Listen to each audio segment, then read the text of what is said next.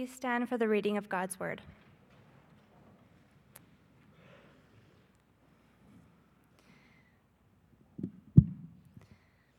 The scripture this morning is from John chapter 6, verses 1 through 14. Sometime after this, Jesus crossed to the far shore of the Sea of Galilee, that is, the Sea of Tiberias. And a great crowd of people followed him because they saw the signs he had performed by healing the sick. Then Jesus went up on a mountainside and sat down with his disciples. The Jewish Passover was near. When Jesus looked up and saw a great crowd coming toward him, he said to Philip, Where shall we buy bread for these people to eat? He asked this only to test him, for he already had in mind what he was going to do. Philip answered him, It would take more than half a year's wages to buy enough bread for each one to have a bite. Another of his disciples, Andrew, Simon Peter's brother, spoke up. Here is a boy with five small barley loaves and two small fish. But how far will they go among so many? Jesus said, Have the people sit down. There was plenty of grass in that place, and they sat down. About 5,000 men were there. Jesus then took the loaves, gave thanks, and distributed to those who were seated as much as they wanted. He did the same with the fish. When they all had enough to eat, he said to his disciples, Gather the pieces that are left over, let nothing be wasted. So they gathered them and filled twelve baskets with the pieces of the five barley loaves left over by those who had eaten. After the people saw the sign Jesus performed, they began to say, Surely this is the prophet who is to come into the world. The word of the Lord.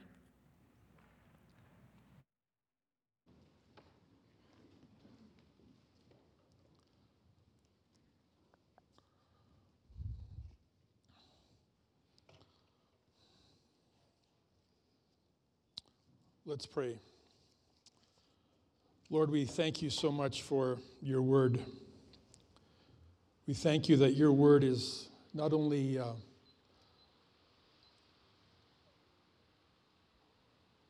inspiring and therapeutic, but these are the words of eternal life. Thank you that we can uh, hear what's on your mind, what's on your heart when we open the scriptures. Lord, speak to us today through your word. We pray this in Jesus' name. Amen. In this series, we're examining how our souls influence our hearts and minds. Now, when it comes to spiritual matters, the soul is an early adopter. It's like a church business meeting. When the leadership felt led by the Holy Spirit to propose a new idea to our congregation in Edmonton, there were people who responded almost immediately. They were the early adopters. Then there was a group that was resistant because it's a new idea. We've never done it that way before. Initially, they were against change because it's a proud Baptist tradition. But within about a year, they were ready to give it a try. Then there was a small paramilitary group that reacted with outrage. No way, never. One man even said, If you want to put a carpet in the sanctuary, it'll be over my dead body. Maybe that's why there was a lump in the carpet. Some have skeletons in their closet. We swept ours under the rug. And this group had perseverance because Later, they would say, I told you this was a bad idea. Now we have to pay to clean it. Eventually, however, most of them, not all, but most of them begrudgingly gave in. They were the late adopters, or maybe in one case, the late, late adopters. Now, the soul is an early adopter of the radical suggestion that we should let God control our lives the soul immediately recognizes that that's a great idea. But our heart doesn't agree. It's resistant because the heart, well, wants what it wants. And God is an imminent threat to my proud tradition of selfishness. No one tells me what to do. And our mind can find all kinds of reasons to resist this proposal. I don't know, can God be trusted? What about the Crusades and the Spanish Inquisition? And this, does this mean I have to believe that Jonah swallowed a whale? Our mind can find all kinds of excuses. Maybe next year. I'm just too busy right now. I don't feel like it. It often takes years for our soul to convince the late adopters. And sometimes we even have to go through heartbreaking experiences before we're ready to give up control. Sometimes we have to make some disastrous mistakes before our minds realize that we need divine help and guidance. Well, with that in mind, we want to look at John chapter 6, where we have a documentation of a great miracle. Thousands of people are following Jesus because they saw the miraculous signs he performed. And they come to him on a hillside overlooking the Sea of Galilee. And there's all kinds of excitement and enthusiasm and healthy buzz. And of course, wherever you have a religious gathering, the number one question, the most important, important question is when do we eat? There would, uh, or where would Christianity be without food? It's really the fastest way through, to anyone's heart is through their stomach. And so Jesus performs another miracle. He, he uses a boy's lunchbox containing two small fish and five buns. I hope at least one of them were gluten free. But he multiplies this meager amount so that it feeds over 5,000 people with leftovers 12 full baskets. Gonna have to ask Lisa if this ever happens at a church potluck supper. You ever have more at the end than you had at the beginning? I mean, this is a real miracle, and the reaction of the crowd was favorable. They were not only satisfied, they were impressed. Verse 14 says, After the people saw the miraculous sign that Jesus did, they began to say, Surely this is the prophet who has come into the world. He's the one. He can do anything, nothing is impossible for him. Thousands of people so his ministry never had this much momentum. In fact, the next verse tells that they, that, that they intended to install him as the king of Israel by force. They were so pumped, they were ready to take on the Roman army. They were so convinced that Jesus Christ could make Israel great again. These people were definitely early adopters. They were sold, no doubt about it. But Jesus wasn't really interested in a coronation. He was there to face a crucifixion. So in verse 15 it says, Jesus, knowing that they intended to come and make him king by force, withdrew again into the hills by himself. He wanted to get away from his fan club. And later that evening, the disciples go down to the lake and set off by boat to the other side to meet him at Capernaum. But this new fan club that Jesus has would have been following him on Twitter, but they didn't have Wi Fi. So they searched everywhere, and finally they also found him at Capernaum. And in verse 25, it says, When they found him on the other side of the lake, they asked him, Rabbi, when did you get here? And Jesus answered, I tell you the truth, you are looking for me, not because you saw miraculous signs, but because you ate the loaves and had your fill. In other words, Jesus detected that their enthusiasm was deficient. Verse 27 Do not work for the food that spoils, but for food that endures to eternal life, which the Son of Man will give you. On him, God the Father has placed his seal of approval. Miracles really only have a temporary effect. It's like bread. After you've eaten, you're going to get hungry again. You're going to need more. And if you've experienced a miracle, well, you want an encore. It's like my grandson. After I amaze him with sticky notes and rubber bands and fiber optics, he will ask, Papa, what else you got? What do you mean? That's you always want something more. If you're looking for miracles, you'll always want more. What's next? That's why the important thing is to transfer our attention from the miracles to the master, from the temporary to the transcendent. Do not work for food that spoils, for the temporary, but for food that endures to eternal life, which the Son of Man will give you. On him, God the Father has placed his seal of approval. Then they asked him, What must we do to do the work God requires? Jesus answered, The work of God is this to believe in the one he has sent. Isn't that great? God says, Here's what you need to do. Jesus says, Here's what you need to do to, to, do the work of God. Believe on the one he has sent. Put your faith in Jesus. And this is where the mind comes in. Salvation should involve our soul, our heart, our mind, and also impact our bodies. And it's our soul that it usually initially makes us aware of our need for Christ. And then our mind becomes convinced to believe in Him. And then we accept Him into our hearts through faith. That's often how it happens. Not always, but exactly the same, but that's how we become believers. And of course, Jesus is not com- compartmentalized. He is Lord of all that we are heart, soul, body, and mind. And the Holy Spirit, when He fills us, overflows. But the mind has an important role to play in our salvation. So Jesus said, The work of God is this to believe in the one He has sent.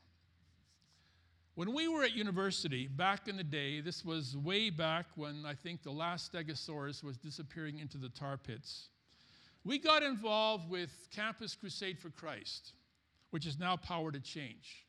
And they stressed apologetics, which is the intellectual aspect of defending the Christian faith against doubt. And one of our main textbooks was Evidence That Demands a Verdict by Josh McDowell. It's a brilliant book.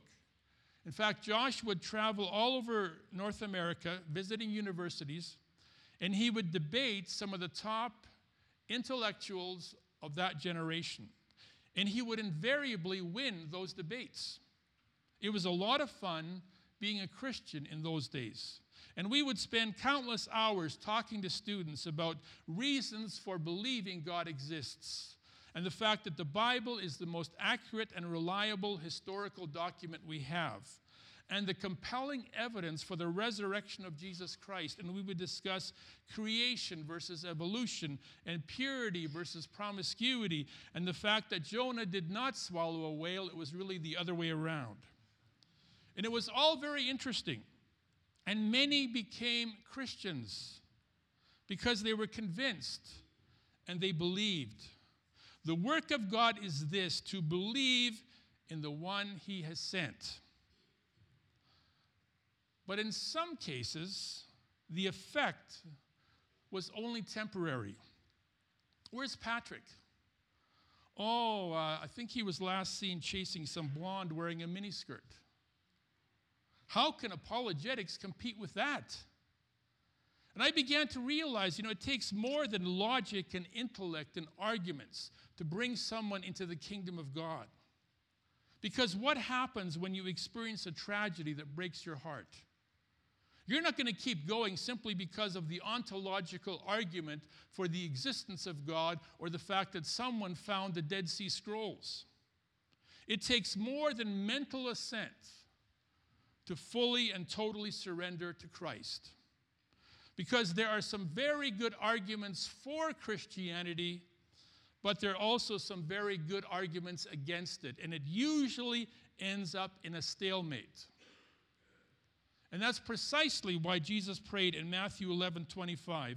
I praise you, Father, because you have hidden these things from the learned and wise and revealed them to the simple, to little children. Verse 29 again. The work of God is this to believe in the one he has sent. And believing obviously means more than just what happens in our minds. Jesus discerned that the faith of these people was deficient. So he decided to unfriend some of his Facebook fans. And the next section contains some of the roughest terrain in the gospel. It's not for those who have weak stomachs. We don't have tra- time to trace the teaching in detail, but I want to fast forward to the most difficult part. A lot of the discussion is about food the multiplication of the loaves and fish, the manna in the wilderness, the living bread. And all of that points in the same direction, it points towards Jesus Christ. So in verse 51, Jesus says, I am the living bread that came down from heaven. If a man eats of this bread, he will live forever.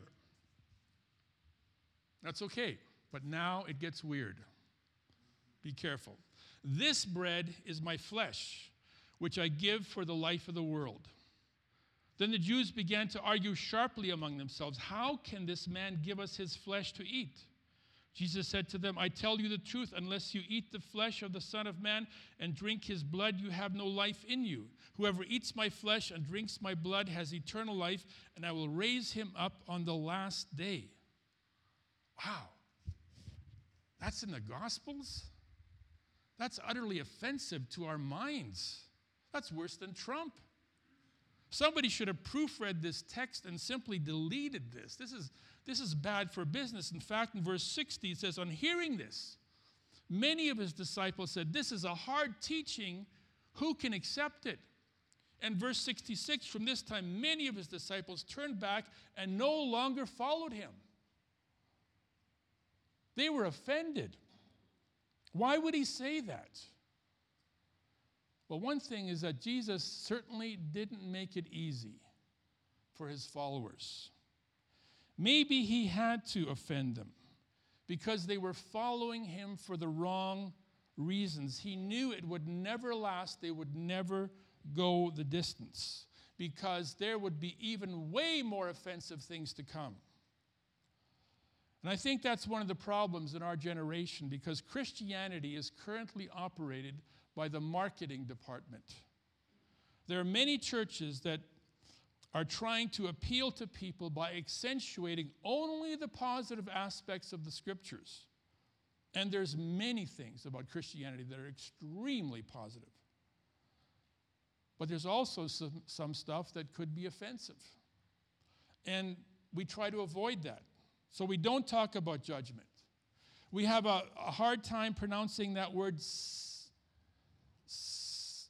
what, what, what is it? Ooh, wow. Sin? People still talk about that? And we cannot mention that forbidden place, can't talk about hell. Oh, did I say that?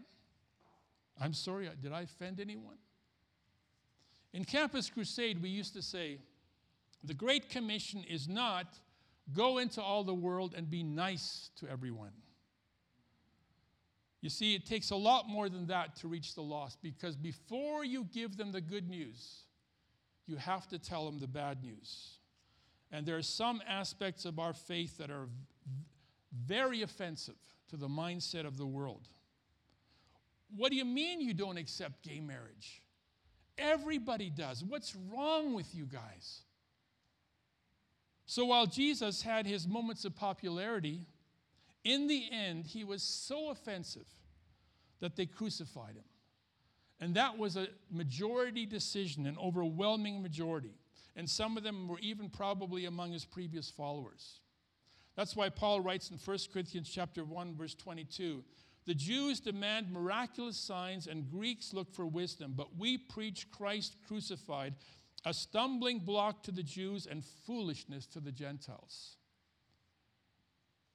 This is offensive. You know, it was great back at university when Jesus was popular and the Bible was respected and Christianity was cool, but that's all disappeared. According to the Prime Minister of Canada and the former leader of the opposition and the Governor General and the Premier of Alberta, Christianity is offensive. I mean, to claim that all have sinned and are facing judgment and will be condemned in hell unless they find a religion, any religion, right? No, that's not right. Unless they turn to Jesus Christ for salvation alone, That is so offensive to our contemporary mindset. And that's why it takes more than our mind to become a Christian.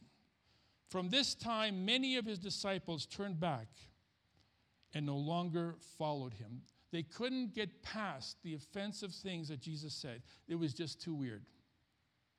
Now, of course, we know he wasn't speaking about their eating habits. He was presenting a spiritual truth. What bread is to your bodies, Jesus is to our souls. And has his broken body and shed blood brought us forgiveness. So our faith in his sacrifice brings us salvation. This is our spiritual food. It's all about Jesus. Everything points to Jesus because salvation is in him alone, which is so offensive, so incredibly offensive to anyone who believes they can earn their own salvation by sincerity and saving the planet and recycling and shoveling their neighbor's sidewalk. And let's face it, many of us have also been offended. I've been deeply disappointed by God n- numerous times because I had my heart set on something and it, I didn't get it. Or I, my mind expected something that never happened. We've all had to deal with disappointments. And so the question is why are we still here? From this time, many of his disciples turned back and no longer followed him. Verse 67 You do not want to leave me too, do you? Jesus asked the twelve. Simon Peter answered him, Lord, to whom shall we go? You have the words of eternal life. We believe and know that you are the Holy One of God. See, that's what Jesus was looking for. That's what was missing among the multitudes that were walking away, shaking their heads. Lord, to whom shall we go? That's a good question. If you were to give up on Christianity, where would you go? What do you think? Where would you go? If you are someone who is all in, you can't answer that question. You just can't. Peter did not have an exit strategy. He had left everything to follow Jesus. There was no alternative. It was all for Jesus. Lord, to whom shall we go? Well, Peter, what about the Pharisees? I mean, you could wear a robe and be revered, and, and you'd be the most spiritual person in the room and people would move aside as you walked down the, the street, and, and you'd be given the best seats at the banquet. Lord, where should we go? What about the Romans? Top of the food chain. Get out of my way. You're under arrest. Talk about power. Or maybe a tax collector. Imagine having a license to just collect money anytime you wanted. Or what about fishing? You love and enjoy fishing. Peter said, Lord, to whom shall we go? You have the words of eternal life. He didn't have a plan B. Now, one of them did have an exit strategy. Verse 70 Then Jesus replied, Have I not chosen you, the twelve?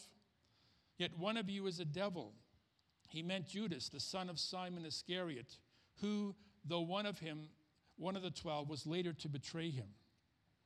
Judas had an exit strategy, but Peter didn't. Lord, to whom shall we go? So, why are you staying? Well, Peter might say, I'm staying because you have the miracles. You're so entertaining, never a dull moment.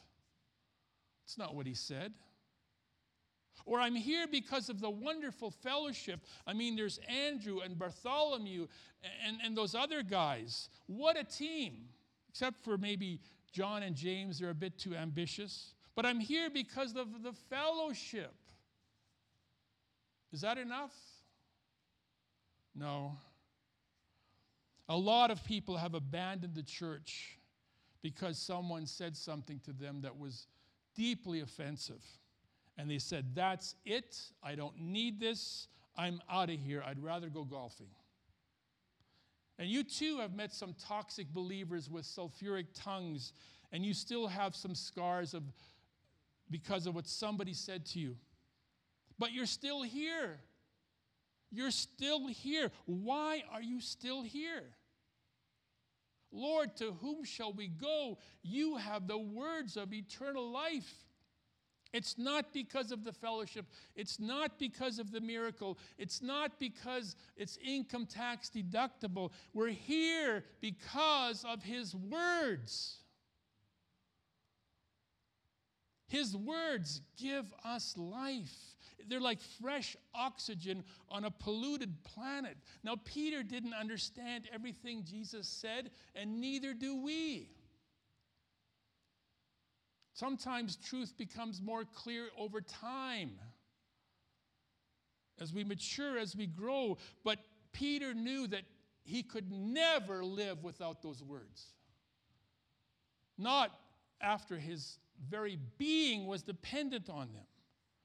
It's his words that give life meaning and purpose and hope. We'd be utterly lost without those words.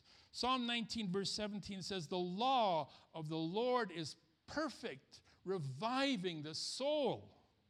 Once our soul gets revived, comes out of that coma, it needs to hear the words of Jesus Christ. No one else has these words.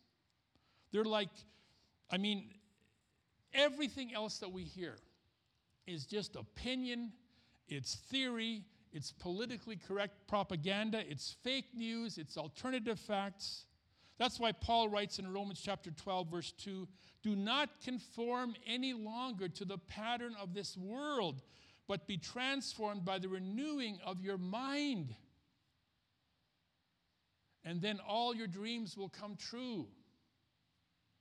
Well, that's not exactly what he said be transformed by the renewing of your mind, then you'll be able to test and approve what God's will is his good, pleasing, and perfect will. Once our minds are transformed and we get used to these words and they become part of the way that we think, we can't live without them anymore. Of course, to be transformed in our minds means we have to rigorously, rigorously retrain our minds to think as God thinks, not as man thinks. Not as Justin Trudeau thinks, not as Rachel Notley thinks, not as the Governor General thinks, not as Saturday Night Live thinks, not as Jimmy Fallon thinks, or Seth Meyers, or Stephen Colbert, but to think as God thinks.